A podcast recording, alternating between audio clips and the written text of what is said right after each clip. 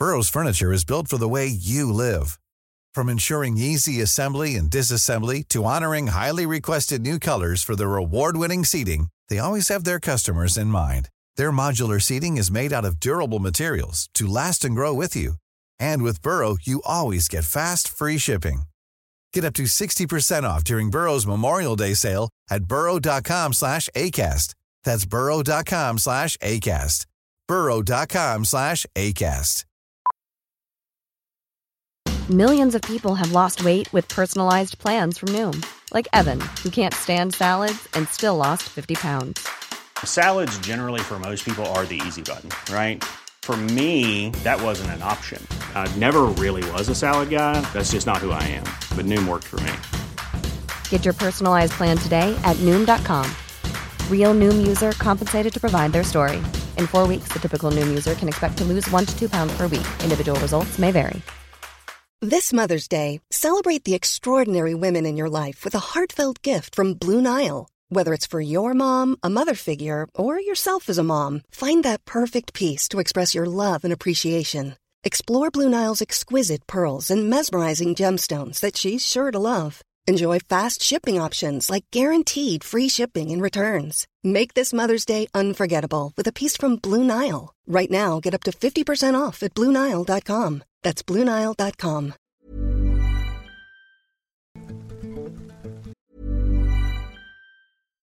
One size fits all seemed like a good idea for clothes Nice dress. Uh, it's a it's a t-shirt.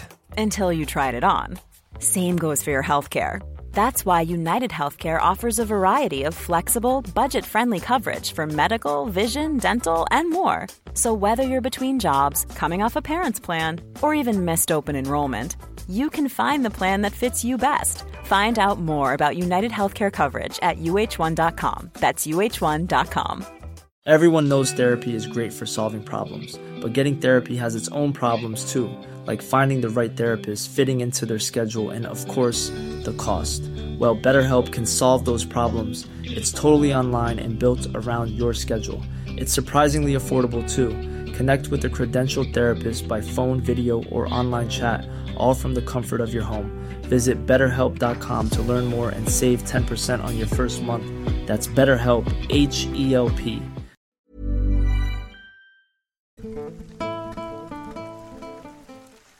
The crisp autumn air cut through the night as we sat around the campfire, the warm glow flickering against the canvas of our RV. My husband Mike and our ten year old daughter Emma were nestled inside, sharing stories and laughter. The remote wilderness of Kansas surrounded us, a perfect backdrop for a family camping trip. As the night deepened, a sudden crackling of branches disturbed our peaceful gathering. I exchanged glances with Mike, and a silent agreement passed between us to investigate. Grabbing a flashlight, we stepped outside into the chilly darkness. The moon cast an eerie glow over the trees, and that's when we saw them. Two children standing just beyond the circle of light. Their eyes reflected the beam of the flashlight, making them appear pale and otherworldly. A shiver ran down my spine as they timidly approached us. Can you help us? The smaller one asked, his voice barely more than a whisper. His companion, a slightly older girl, stood beside him, her eyes filled with an unsettling sadness. Mike and I exchanged glances, torn between a desire to help and a growing unease. Despite their eerie appearance, they seemed so innocent. With a nod, we followed the children into the woods. The night pressed in around us, and the path seemed to twist and turn, making it impossible to maintain our bearings. After what felt like hours, the children suddenly vanished into thin air, leaving us alone in the quiet, haunting stillness of the forest. Panic set in as we realized we were utterly lost. The trees loomed overhead like silent sentinels, and every attempt to retrace our steps only led us deeper into the labyrinth of shadows. Fear crept into our hearts, and whispers of doubt filled the air. Hours turned into a day, our journey through the woods reminiscent of a nightmare. Desperation gripped us until, like a mirage in the desert, we stumbled upon our horror. Relief washed over us as we hastily climbed inside, shutting the door behind us. Exhausted and bewildered, we left that desolate place behind. The mystery of those ghostly children lingering in our minds. As we drove away, the landscape gradually shifted from the haunted woods to the familiar sights of civilization. In the safety of daylight, doubts lingered. Were those children real, lost like us in the vast wilderness, or were they something else entirely? The uncertainty clung to us like the shadows of the night, a chilling reminder of a camping trip forever etched in our memories.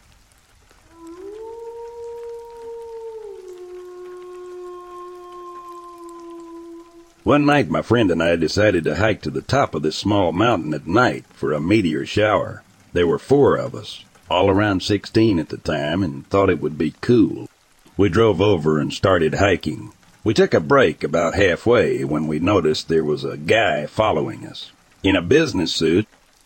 We were weirded out, so we decided to start back up and walk a bit faster. But by the next time we stopped, he was like 10 feet away, so we bit the bullet to see if he'd just walk by. He didn't. He stopped and asked if we were there for the meteor shower and if he could walk with us.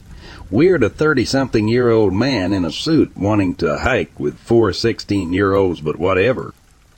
As we were walking, my friend and I noticed he was walking really close to our friend, the only girl in the group, like he could smell her shampoo close. We got to the top, sat down, and he sat down almost right up on our friend. With her reasonably freaked out, I made an excuse on why we have to leave early, and we promptly booked it the F out of there. Nearly running the entire way down. When we got back to the car, we thought cool we ditched the weirdo. But no. When we were all in the car, our my friend pointed out that this guy is full on sprinting down the trail and towards our car with a large stick. Being in a car we just drove out of there very shook up. We chalked it up to some dude on some hell of a drug, but two days later, we all got a text linking us to a news report about a guy that had strangled his wife and then proceeded to kill another girl later that night on a hiking trail. Yeah, was. The guy. The same dude at the same hiking trail. We never told our parents about the incident and never went back there. Ever.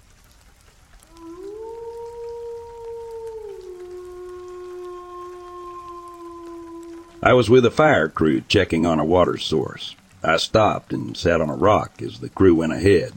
The area was a free range area.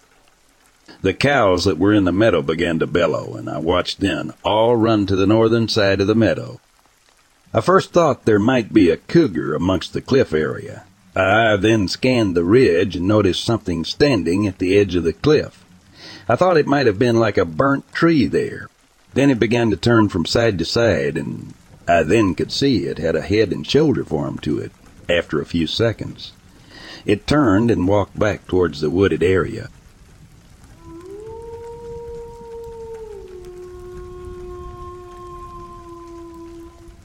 I'll never forget that eerie camping trip near Fish Lake, Oregon, which took place about seven, ten years ago.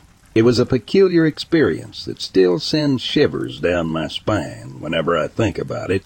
You see, my friend and I were both avid believers in the existence of Bigfoot, and we decided to set up camp in the heart of the wilderness near the Pacific Crest Trail, not too far from Klamath Falls.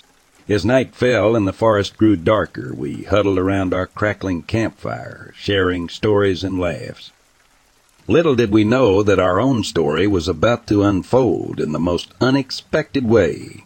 It was well past midnight when the first bone-chilling screams shattered the tranquility of the night. Terrible, frightening screams that echoed through the trees and seemed to pierce the very fabric of reality. We froze in our places, our hearts pounding like tribal drums, our eyes locked on each other's faces, seeking some reassurance that what we were hearing wasn't just a figment of our imagination. The screams continued, relentless and haunting, lasting for what felt like an eternity, five to ten agonizing minutes that sent chills down my spine. The night seemed to stretch on forever, the forest transformed into an otherworldly realm where fear and curiosity waged a fierce battle within us. As dawn broke, the screams finally subsided, leaving behind an eerie silence that seemed almost more unsettling. Determined to unravel the mystery, my friend and I embarked on a journey into the depths of the forest, tracing the direction from which the screams had originated. Following the trail through the underbrush, we stumbled upon indistinct tracks in the soft, damp earth. These tracks were unlike anything we'd ever seen before, large and elongated, leaving a trail of intrigue in their wake. But the strangest discovery lay ahead. There, in the middle of one of the tracks, was a lifeless baby porcupine, its tiny body squashed as if by some unseen force. The sight was jarring, and a shiver ran down my spine as a thought crossed my mind. Could this be what the creature was screaming about? My friend, ever the intrepid adventurer, decided to cast one of the tracks as evidence of our encounter. As he worked meticulously, I couldn't help but glance around nervously, half expecting some hidden presence to reveal itself at any moment. With the cast in hand and a deep sense of trepidation, we began our journey back to camp, our thoughts swirling with the enigmatic events of the past night. Upon returning, we couldn't help but share our experience with Mike, a fellow believer in the mysterious and unexplained. Mike was intrigued, and he promised to try and secure a photograph of the casted track for us to share with others. Our story had taken a curious turn as the events of that night remained etched in our memories a haunting reminder that the wild still held secrets beyond our understanding. To this day, whenever I gaze into the depths of a forest or hear a distant howl in the night, I am transported back to that fateful camping trip near Fish Lake, Oregon. The memory of those screams and the inexplicable tracks serve as a constant reminder that there are mysteries in this world that elude explanation, waiting to be uncovered by those daring enough to venture into the unknown.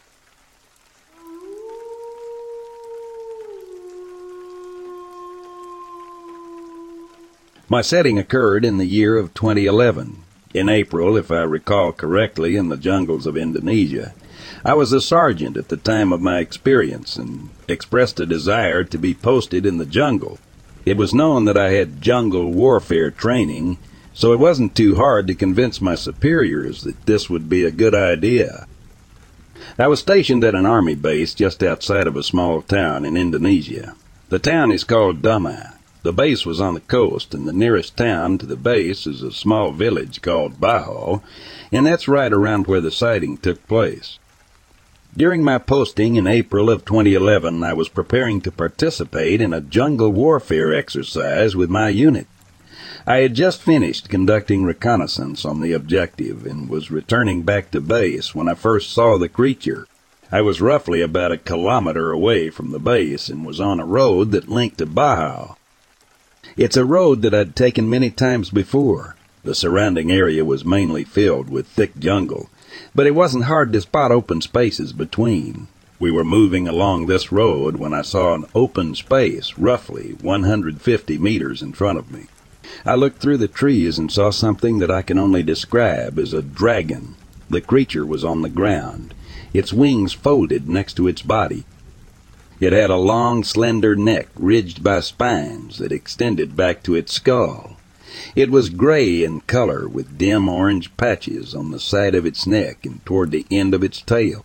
I was going around 35 miles an hour when I first saw it, slamming on the brakes, skidding to a stop when I reached the spot where it was sitting. I never found out what this thing was. It just went away as soon as I saw it. It was unresponsive to my presence and seemed unconcerned by me. I didn't tell anybody else about it. It didn't seem right to report something that I had no concrete proof of. It was just my word against other people's. How, if someone even tried to tell me this, I'd call them a liar. I still didn't believe my own sighting. The really weird thing is that I've been to Bajo before and never once saw anything strange. I'm an open-minded person. If it wasn't for the fact that I had gone to Bajo before and never seen anything strange, I would think that I was going nuts.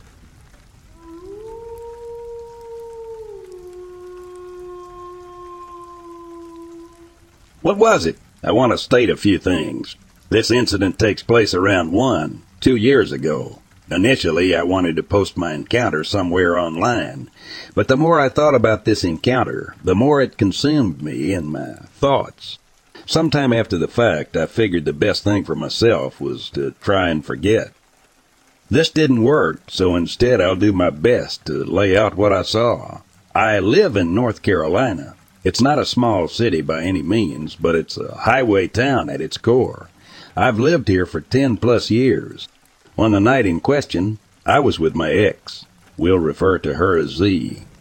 This was right around the time when C-19 restrictions had yet to be fully lifted, so Z invited me for a walk.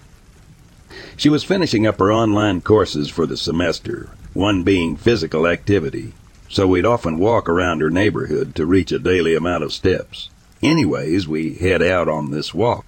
It's around 7, 8 p.m., so on our way out, the sun is already setting. We stick to the street, as it isn't a sidewalk, and we're just walking through the neighborhood. I've been down this area hundreds of times. I drove there nearly every day to be with Z during the pandemic. It's just your average single story cookie cutter. Every house looks identical neighborhood. On our way back to the house, it's dusk. A weird time of day, especially on this evening. It was almost a gray looking atmosphere, but still illuminated enough to see the streets. Z is on a phone call for the entirety of the way back, so I'm just taking in my surroundings and waiting for the walk to be finished. That's when I see it. Whatever this thing was, about three houses down, mid jump, arms and legs fully outstretched and leaping across the street.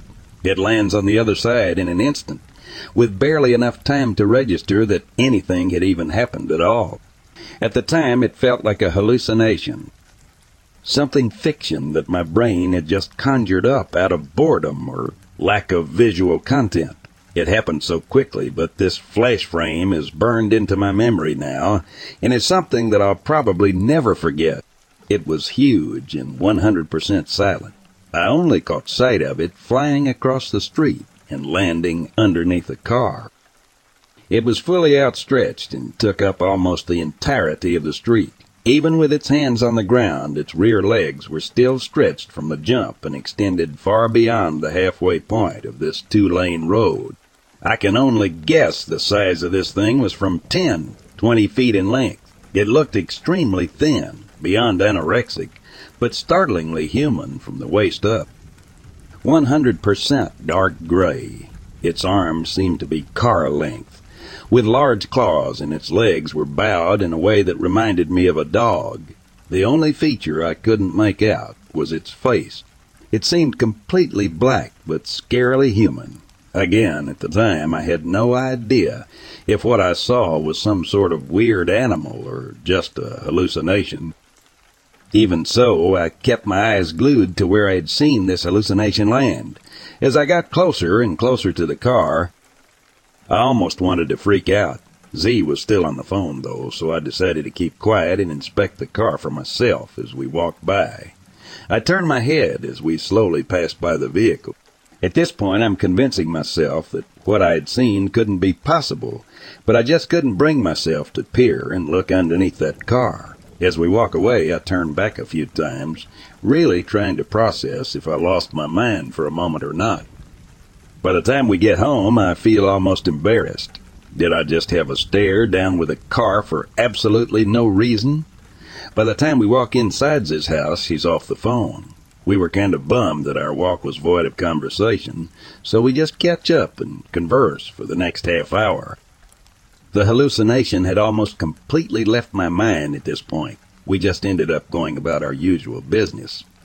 Honestly, I was just happy to be spending time with my partner. I was ready to accept that what had happened earlier was nothing more than my imagination. I had forgotten about the experience almost entirely until Z asked me something out of nowhere.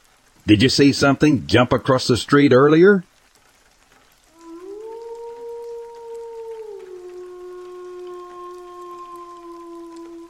I went on a night hike about 12 years ago with a meetup group just to experience one. I knew no one there, and I'm not one to make small talk. There were about 25 people there, and beforehand we met in in a small cabin on the property where the organizer laid down the rules. This person was stern. We were to remain completely silent and listen to the night sounds. Keep up with the leader. It was certainly creepy walking quickly and quietly through the dark woods with strangers at your back. I think the leader was too rigid and no one seemed to enjoy the experience. As soon as I spotted my car, I got in it and left.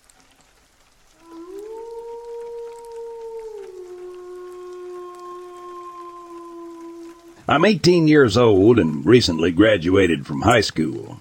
There have been some unexplained things going on in my home ever since we moved in last year.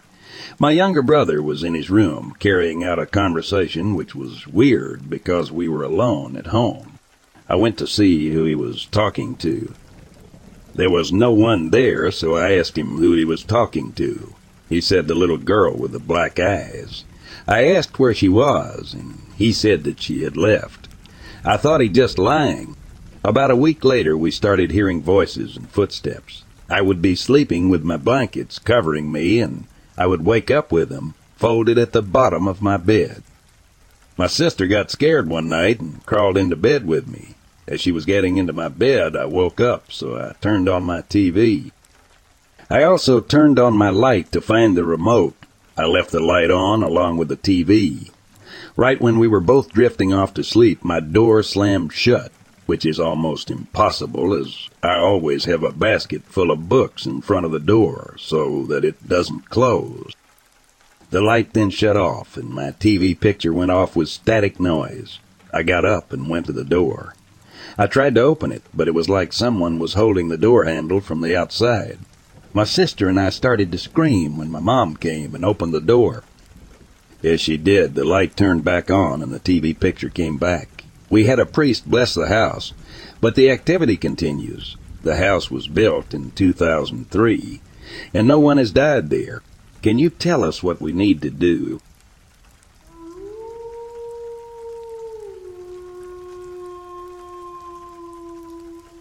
About a year ago, I was talking a walk at a local nature park. It's rather big, right alongside a big inlet river. I tend to cycle up there as there is plenty of drops and jumps for me to do on my mountain bike. But this one day, night was a bit weird, you know, when you can just feel something in the air. I was going about my business as usual and realized it was getting pretty late. Like not dark, but the light was beginning to fade. Not many people were there that day, but all day I just felt like I was being watched. I land up a drop which runs next to a set of stairs, quite a long one. Right as I hit the drop, I hear this almighty squawk. Really throaty bit of a roar combined with like. A bird, I guess. My handlebars wobbled a little bit, but I managed to get to the bottom without falling. I slam on my brakes and look up the drop behind me, and there was this figure, human like, just standing at the top. He was wearing denim jeans with this weird, almost pagan esque robe, garment which had like feathers on it, all tattered and stuffed.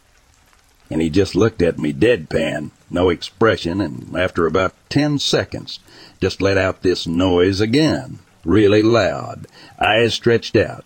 I shipped my pants and began to cycle out. Now it's about a ten minute ride of Windy Pass, going over little wooden bridges covering small rivers, runs. I swear to God, this noise happens like four more times, each a little closer and to top it off. There was nobody around, like normally you get couples walking through, or older folk with their dogs, but nobody, nothing.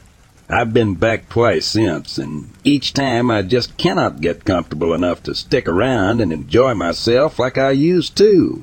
One day I think I'll grab a bunch of my pals from hockey and go exploring. See if we can figure that shit out.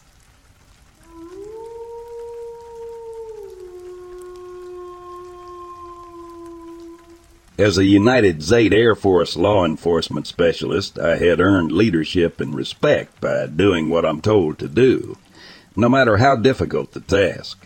At the time, I was stationed at Barksdale, AFBI, in Louisiana. A drugged up civilian man attempted to beat me to death. He was charged and pleaded guilty to the attempted murder of a federal officer. I had been shot at several times by gang members who thought that they could send their buddies on base to sell dope and mess with the enlisted men. I had been recruited into nuclear weapons security and presidential security.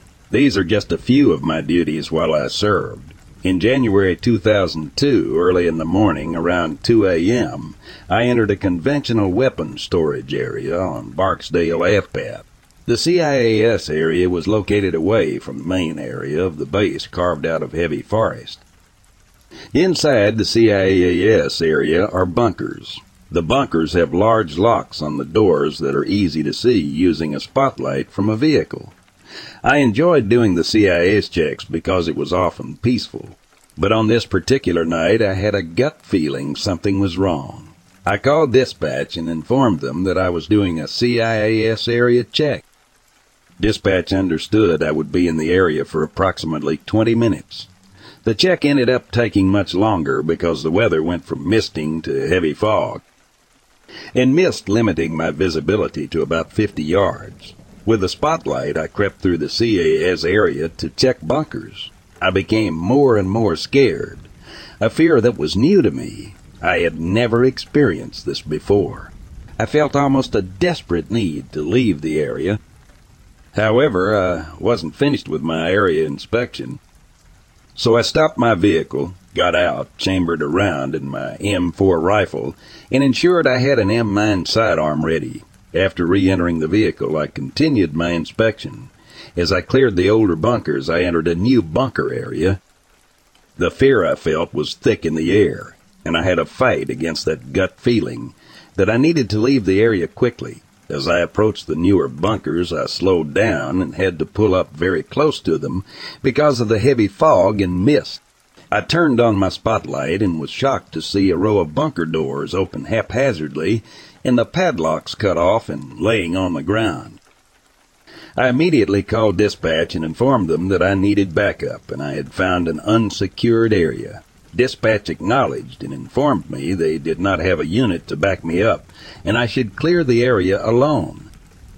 Everything I was informed to do was so far out of the normal procedures that I knew dispatch was dealing with a much bigger issue. I put the vehicle in park and grabbed my M4 rifle and slipped the safety off. I took out the flashlight and looked into the bunkers that had been cut open, to find all of them completely empty. I called dispatch and informed them that I was going to return to the main base, and they acknowledged. I got back into my vehicle. The inspection was complete, and I drove up to the locked gate to exit the area. As I exited the vehicle, I again had this absolute terror wash over me, to the point that I looked around into the darkness. I even called out asking if there was someone there. Nothing but complete silence. To make a long story short, the gate was stuck. I was unable to open it.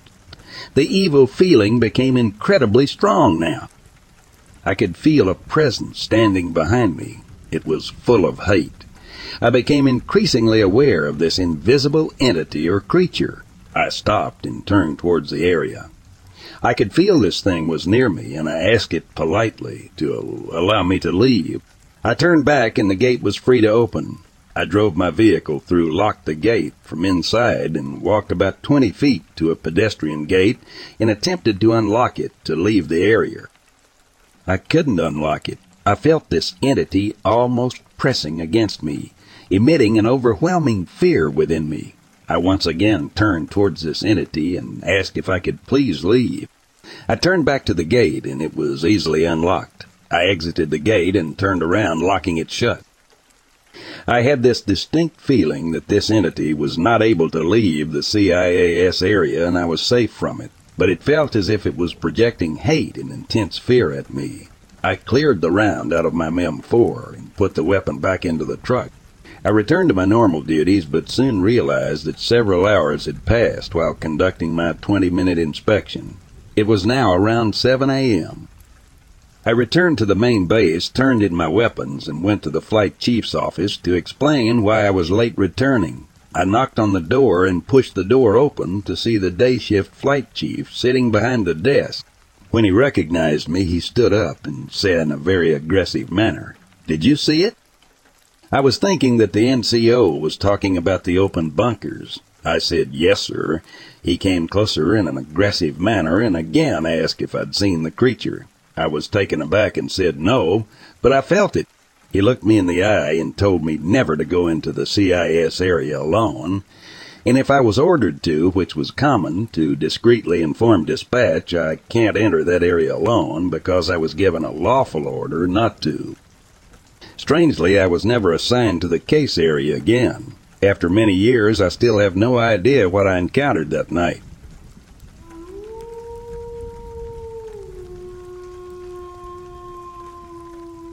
I was in Kananaskis, a majestic area of the Alberta Rockies known for large mountains and splendor.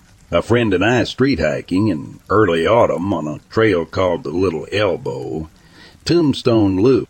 That's the setting. A sunny autumn day in what is basically paradise. We were between Romulus and Tombstone campsites when we decided to stop and get high before continuing on. We stopped and hiked up a cliff a bit and smoked our joint then headed back down to find some tracks in the mud of a riverbank. They looked fairly old, and we both agreed they were probably wolf tracks because of the amount and size. We kept our bear spray a bit handier, smoked more weed, and then carried on. We stopped to smoke a cigarette and eat some candy a half hour later at a riverbank, and again, wolf tracks, but this time fresh, and this time going the opposite way, we are now a bit wary, but decide to smoke more weed. We both have our hatchets in hand now. Next stream, and we see the tracks going the opposite direction again. We decide the wolves have been zigzagging behind and in front of us and watching us pass from the hills around the river and are anticipating our continuing down this trail. This is day two, and we will be sleeping in a campsite, and there's nothing we can do about that. We decide to alternate three hour watches overnight, but on the first watch, my friend wakes me up and says to stay up. There are three wolves across the river from our site rolling around in the grass and playing while occasionally looking our way. We are alone. The sun is setting and a pack of wolves are watching us.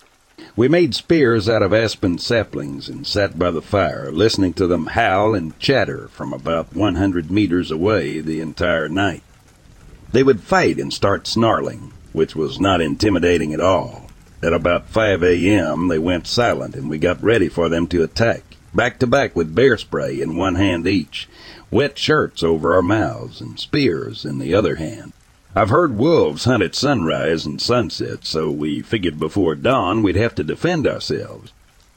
The first wolf appeared east of us with the sun rising behind it, so we barely saw it. It was standing stock still, about five yards away, and we could both smell it, like piss and wet dog. There were another two behind it, and we presumed the rest were hiding behind us. We started chucking rocks at them, and by seven the sun was up. Out of nowhere, a wolf lunged at me, and before I could use Even when we're on a budget, we still deserve nice things. Quince is a place to scoop up stunning high-end goods for 50 to 80% less than similar brands. They have buttery soft cashmere sweaters starting at $50, luxurious Italian leather bags, and so much more. Plus, Quince only works with factories that use safe, ethical, and responsible manufacturing. Get the high-end goods you'll love without the high price tag with Quince. Go to quince.com/style for free shipping and 365-day returns. was the spray. It grabbed me and tugged. I screamed and looked down as it pulled my leg just like I'm pulling yours.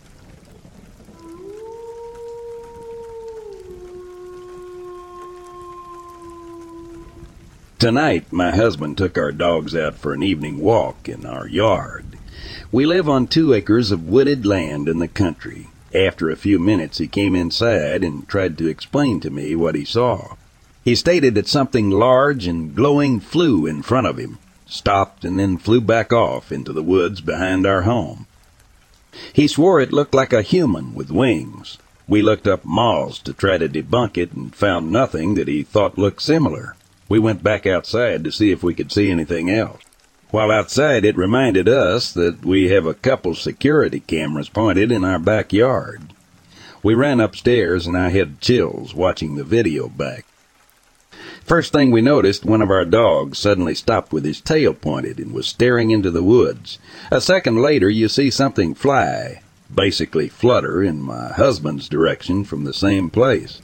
It was large enough to be seen on a camera a good distance away. Unfortunately, it wasn't visible on our other camera. I was too shocked to record the footage, but plan the first thing tomorrow and I can share that here. But what does this mean?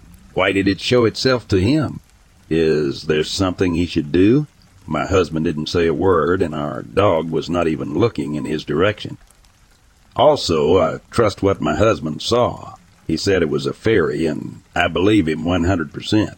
It was larger than any flying bugs we have around here.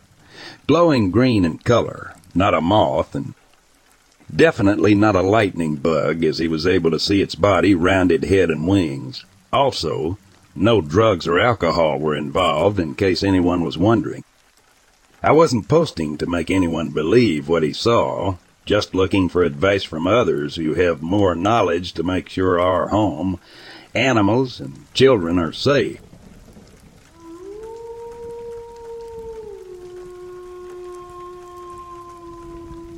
Hiking in Virginia two days in and 20 plus miles from anything.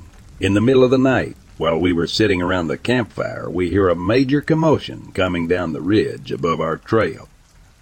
Out of nowhere, some guy hauls ass by our site wearing a jogging suit and small, kid size, backpack. Two minutes later, two other guys come down the hill from the same place. No trail, both leading German Shepherd and dressed in FBI type clothing. I'm thinking we were close to some hillbilly pot fields. Also, the brown mountain lights in NC are pretty odd.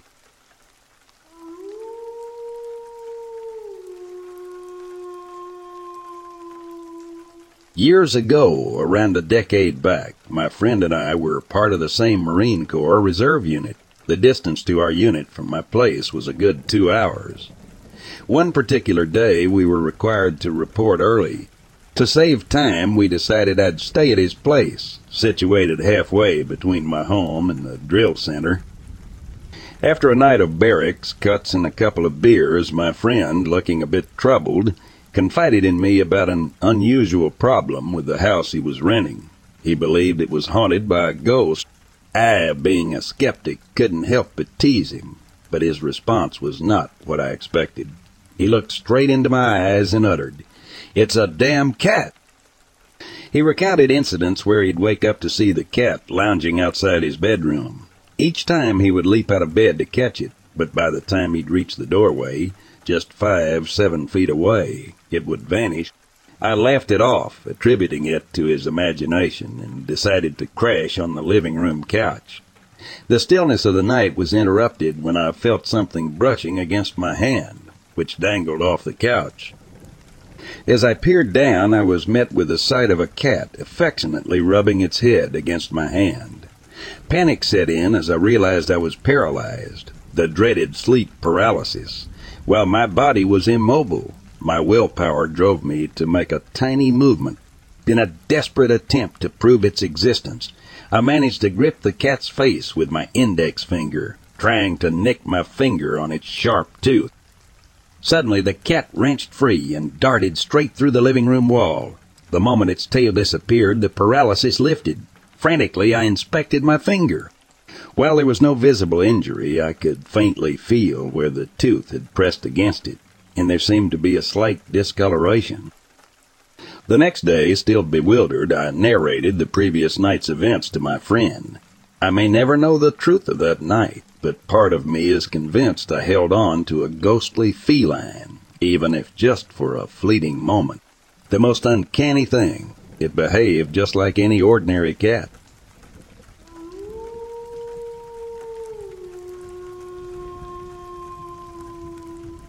I've been a biologist ever since I was 20, two years old. I grew up on a farm in rural Illinois, so nature has never been a stranger to me. Playing in the woods was how I entertained myself growing up.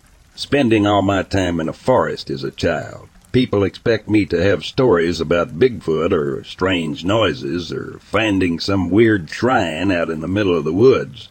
But no, the weirdest thing I ever encountered was a bobcat screeching. It sounds just like a woman's dying scream. And yes, to everyone who's ever claimed to hear a skinwalker or goatman screeching in the woods at night, I promise you, it was just a bobcat. The truth is often mundane and disappointing. You'd think this would mean I'd have gotten bored of the woods, but I never really lost my love for them. Nature is boring. That's why I like it. You know what to expect. That's why, after college, I decided to make studying nature my full-time career. I'm a biologist for the Sierra Club, specialized in the ecosystems of Midwestern America. Fish, birds, deer, elk, beer, wolves, the like. I've spent weeks in fire, towers, cabins, campsites, always miles away from civilization. I'm usually gathering data on local wildlife, measuring for pollutants, determining whether the ecosystem is stable or if anything threatens it. The work is not glamorous, but I enjoy it, and nature had still never surprised me until my last assignment. I was designated to be stationed alone in a cabin in the Ozarks. The assignment was supposed to last last three weeks in May. The Sierra Club was alerted to a steady decline in the local elk population over the last decade. Nothing drastic, but enough to raise concern. My job was to take census of the wildlife, measure for pollutants, the usual. These are my diary entries for my assignment, starting with my first night. I arrived in the evening in early May. Nothing was amiss the first two nights. It seemed an assignment like any other.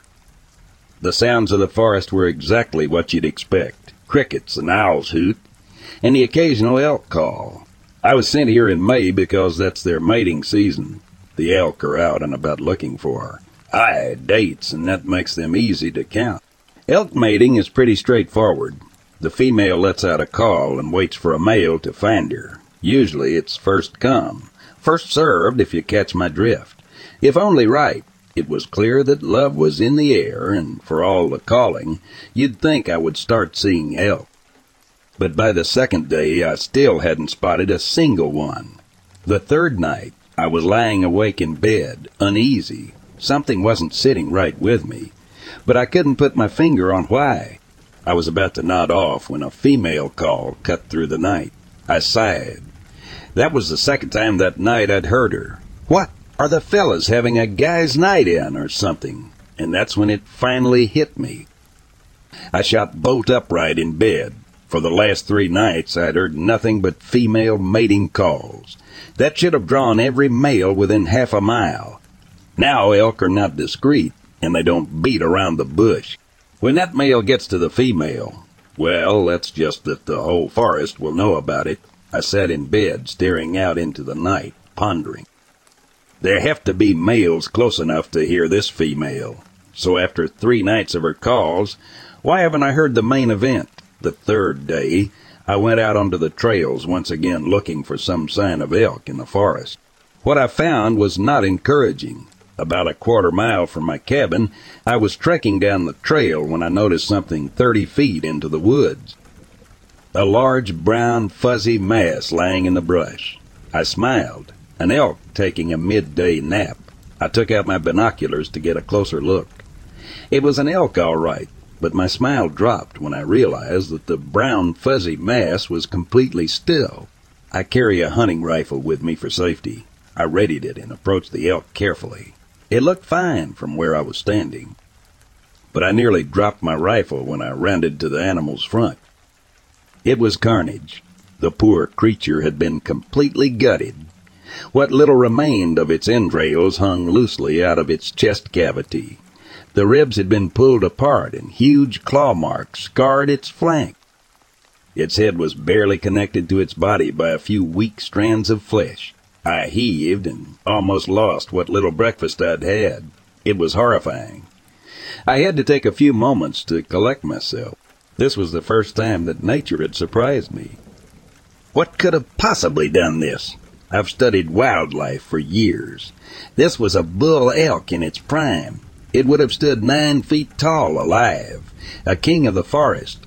There is no predator on this continent that could have taken down a full grown bull. Pack or no pack, even a grizzly wouldn't mess with something this big. And bears are mostly scavengers anyway. My mind raced through possibilities trying to think of an explanation.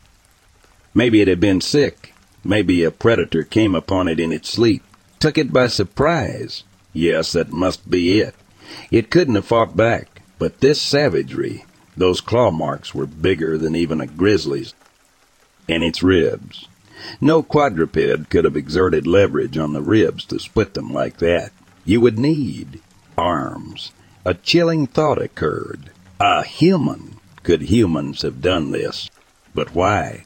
Hunters would skin it or take the head at least to mount on their wall. Is some psychopath out here dismembering wildlife for fun? And that still wouldn't explain those gruesome claws. Whatever this was, it needed to be reported. I was sent here to investigate the elk population declining, and this had to be related. I fished out my camera to take photos. Having to document the horror from every angle was heart wrenching, the look in its eyes. This elk had been terrified when it died. I went to take one last shot. Just as the shutter clicked, my ears registered something. A sound from behind me that my camera had nearly drowned out. I whipped around. I had barely heard it, but it was there, a twig snapping. My camera hung from my neck and my rifle from my shoulder. I dropped the one to snatch up the other. Idiot, I thought to myself as I pointed the rifle towards the sound. I had been so shaken by the sight of the body I had completely overlooked one important fact. The kill was fresh. This corpse hadn't even begun to decay. This elk had been dead no more than half a day, and that means whatever killed it may still be nearby. With my rifle still trained on the spot, I backed away towards the trail. My hike back to the cabin was the only time in my life I felt scared of the forest. Trees surrounding me on all sides, no visibility. I jumped at the slightest sounds, never lowering my rifle, never going more than five seconds without looking behind me. I felt like prey, never knowing where the danger would come from or when. I didn't relax until my cabin door was closed and locked behind me. I spent the rest of my day inside the cabin, shaken. I readied the photos and sent them to my supervisors. They would take a day or two to respond. Until then, my plan was to investigate. During the day, and with my rifle ready. That night was my last night at the cabin. I was getting ready for bed when I heard a female elk call again. The first one that I had heard that day and close, very close. Wildlife don't like buildings. They smell of fire and metal and gasoline, all unnatural to them. They steer clear. What was this elk doing so close to my cabin? I peered out my window into the dark of the forest. No sign of her. She must have been beyond the tree line. I grabbed my rifle. Of course, I wasn't going to shoot the elk, but I might send a few shots into the air to scare her off. It would be nice to know the elk are breeding normally, but I could do without front row seats. I unlocked my cabin and took a step out onto my porch, rifle still in hand. My eyes scanned the tree line, looking for the female. That's when a pair of antlers struck out from behind a tree. An elk's head followed them and turned peer right out at me. But this was a buck. Probably attracted by the female's calls. This was promising, but all the more reason to scare them away. I raised my rifle to the sky and prepared to fire. That was when the elk flew into the air. Or its head did. The buck's head sailed in an arc towards me and landed just feet away from my door. I stood there in shock, trying to process what had just happened. Something, something, or someone had been holding the head, and had just thrown it. I nearly pissed myself in fear. I pointed my rifle at the tree where the buck's head had appeared. The light from my cabin barely reached. Were my eyes playing tricks on me? Had I just seen claws retreat around the trunk? I was frozen. I needed to reach behind me to open my door and get back inside. But I was too scared to turn my back on the forest or even take a hand off of my rifle. After a few seconds, I finally gathered up the nerve to brace the rifle against my shoulder, my fingers still on the trigger. I groped behind me until my left hand found the doorknob, never taking my eyes off the tree. Thank God the door had not locked behind me. With my left hand, I turned the knob and pushed open the door, then drew it back to my rifle. I backed away quickly into the cabin, slamming the door and locking it. I hurried to the windows, drawing all my blinds and making sure each was locked, never letting my rifle out of arm's reach. The terror I felt as I approached each window, never knowing if there would be someone or something on the other side of the glass staring back at me. There hadn't been, which was almost as unnerving. I rushed to the satellite phone to call the sheriff's office at the base of the mountain. The relief I felt when they picked up. You need to get up here. I pleaded. Who is this? It was the sheriff's deputy on the other end. I'd met him and the sheriff before beginning my stay at the cabin. It's me. I'm the guy stationed up at the cabin on the mountain. Oh, sorry about that. What's the problem? There's someone up here messing with me. Get up here now. Whoa, whoa. Slow down. You mean like kids or something. No, it is not kids. Someone up here just threw a decapitated elk head at my cabin. In my panic, I'd somehow kept the awareness to use the phrase someone instead of something. I didn't want this guy to think I was drunk or crazy. I just needed him to get up here. Well, what did they look like? How many were there? Did they have guns? I have no idea, man. They killed a goddamn elk, cut the head off, and threw it at my cabin. Just get the hell up here. Oh, shit. Okay, okay. Lock yourself in there. We're on our way. Damn, please stay on the line. I'm scared here. I really was terrified. I wanted someone to stay on the phone with me, even if it couldn't help me. The man replied, I can't get to you and stay on the line at the same time. I'm calling the sheriff now. We're on our way. Just lock yourself in and stay there. The man hung up. I swore. I was alone again. A female elk call rang out again. This time it was even closer. It sounded like it was right outside now. I took up my rifle again. That's when the tapping started. While I was talking to the deputy, I hadn't been watching the windows. The sound was coming from the window to the right of my front door. My eyes widened in horror. A single gray claw was tapping on the right edge of the window. Just one claw. Whatever it was attached to wanted to stay out of sight. The claw stopped tapping. Instead, it drew itself along the window and out of my sight, leaving a long, ugly scratch. The sound was horrible, but it didn't stop when it left the window. I could still hear it, dragging along the wooden walls of my cabin. The creature was scratching through solid wood. Could it break through my windows? Why didn't it? My knees shook. I tracked the sound of the scratching with my rifle. My mind raced. Could this thing get in? How long until the sheriff showed up? I was high up on the mountain. The drive up here took 45 minutes. Even if they hurried, it might be a half hour. Even if they did get here, could they stop this thing? Should I make a run for my truck? No. Whatever that thing was, it could get to me before I got the truck up and running. Something nagged at the back of my head, but I could barely think. The scratching was louder and louder. Whatever this thing was, it had torn a bull elk to shreds. How could I stop it? The bull. That's when I realized it. The head. It was the same head as the bull I'd seen earlier. It had the same scar down its right cheek. This thing was taunting me. It must have been there when I found the dead elk.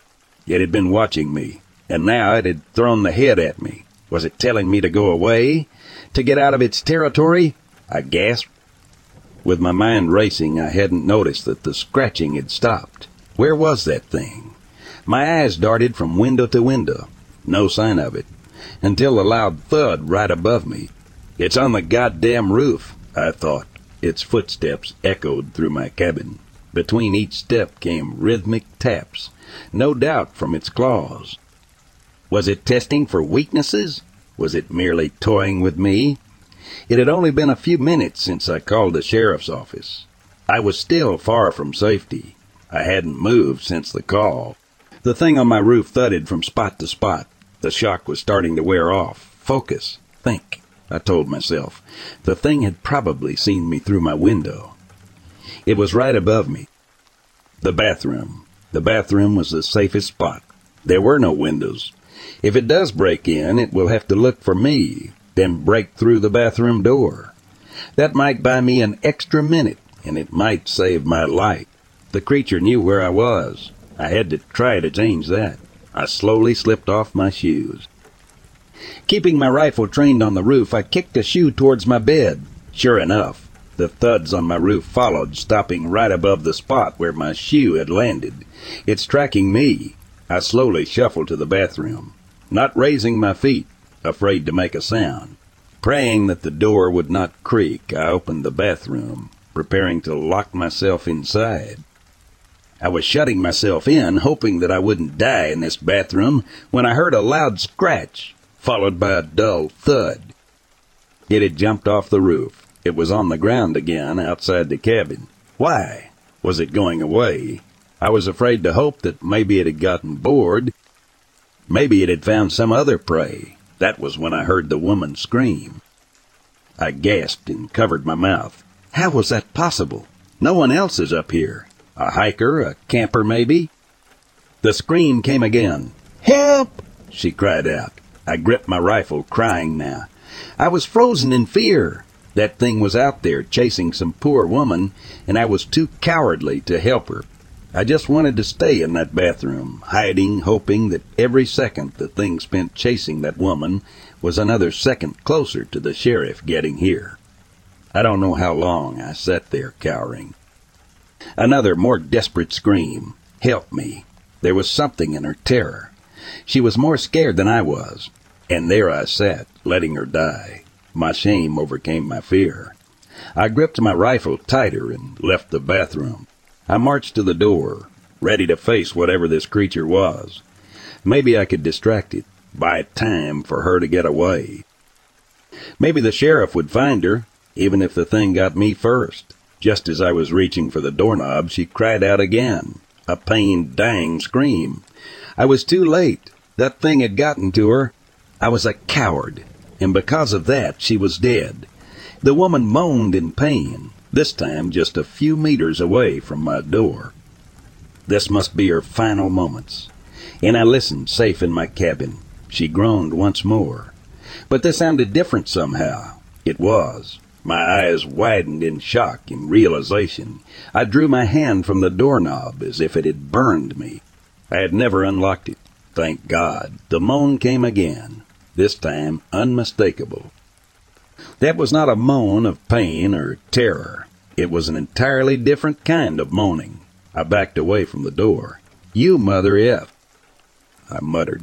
You almost got me. It all made sense now. There never was any female elk. Mimicry is a common adaptation in all ecosystems, both for prey and for predators. This thing, it let out female elk cries to draw in males. And then, well, I had already seen the result in the forest. That's why I never heard the elk mating. There was no female waiting for them, only this monster. And now it was trying the same tactic on me. I nearly sobbed in terror. It had tried to lure me with the sound of a woman in distress. It thought that might draw me out. When that didn't work, it switched to its tried and true method, a mating call. I aimed my rifle at the door. The moans continued louder and more intense, building into a climax. I was nauseous at the thought of whatever it was out there squatting in the dark, mouth agape, emitting this perversion of a woman's voice trying to draw me out into the dark and rip me apart just like that elk. I stood with my rifle trained at the door, not moving. I had resolved that I was going to stand there until the sun rose or until a sheriff came, and the moment I saw this thing, I was going to shoot it.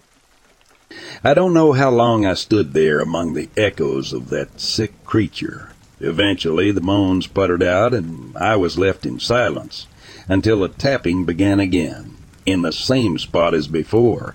There it was, that single gray claw, tapping on that same spot where it had scratched the glass. But then a second claw joined it. Then a third. It drummed them along the glass, slowly. Ever so slowly, a patch of gray fur poked out from the edge of the window. Time stopped, and the creature brought its face into full view. It was terrible, like a sloth, but its mouth and nose were caked in blood. It had tiny, beady eyes, front facing, a predator's eyes, large pointed ears, almost like a bat. Thin, cracked lips. The monster looked right into my eyes. It cocked its head, and then it pulled those terrible bloody lips back into a smile. Its razor sharp teeth still stained with blood and flesh. I'll never forget them. It pointed that hideous grin at me as it drummed those claws on my window. Shoot, shoot, shoot. I told myself. But I was frozen. This thing was going to kill me. Light poured through the front window. The monster disappeared out of sight. The sheriff and deputy had arrived in their truck. The two of them sauntered up to my porch and knocked. I had to shake myself out of my stupor and open the door. Both of them backed off and drew their weapons at me, screaming at me to put the gun down. I was still in shock. I think the only thing that kept them from shooting me was a terrified look in my eyes. They asked me what the hell was going on. I could barely speak. I just kept frantically repeating that they needed to get inside, that it was still out there. They eventually told me to come with them down to the sheriff's station. At first I refused to leave the cabin. They sort of half dragged, half walked me to the truck. They said I was like an owl the whole ride down, my head on a swivel, always scanning the tree line for it. I must have fallen asleep after I got to the station. I woke up the next morning in a cell. I was confused and disoriented. I nearly wept from fear when I finally remembered everything I'd been through the night before. The sheriff and deputy sat me down in a room and asked me what the hell happened that night. I was silent at first. I didn't know what to tell them. If I told the truth, they'd think I was crazy. They asked me about the elk's head that I'd told them about during the call. It was gone when they got there. Just a bloody stain on the ground where it had been lying. I made up a story, said that some kids were prowling around my cabin making noises, trying to scare me. I called the sheriff's office because I thought I saw one of them with a gun. The sheriff only made me go over the story once. He seemed satisfied. He took me back up there the next day to collect my stuff. In broad daylight, of course. Sure enough, there were deep scratch marks along the side of the cabin. The sheriff didn't look at me. Kids, he said. We collected my things quickly and hurried back down the mountain. I reported to my supervisors that it was probably overhunting causing the population decline. They would never believe the truth. The sheriff saw me off while I was waiting for the bus to take me back home. He shook my hand and drew me in for one of them manly half hugs. He gripped my shoulder. Don't come back, he whispered. I gave him a confused look. He stared me right in the eyes. It knows you now, has your scent. Seen your face, heard your voice. You got away once. It won't happen again. So don't ever come back. That was years ago. I burned the clothes that I had worn that trip, so there's no way they'd end up near the Ozarks again. Never been back anywhere near the Ozarks. And anyone who's ever asked me, I always tell them to steer clear. I've spent so much time trying to forget what I saw that night. But that face, I remember every detail. It's kept me up so many nights with so many questions. What the hell was it? Some freak of nature, a mutant that somehow survived past infancy? Something supernatural, an alien, those ears, perfectly crafted to detect minute sounds, just like a bat. That explains its mimicry. It grew up in that forest hearing the elk calls. After a while it learned to copy them. I spent so many nights asking myself how. How did it know a woman's voice? I dread to ponder the answer. When sleep finally comes, I have nightmares. Nightmares about campers sitting around their fire, when all of a sudden they hear a voice calling out to them from the woods, crying for help. The voice in my nightmares, calling them into the darkness of the trees, away from the safety of their fire. The voice, my voice.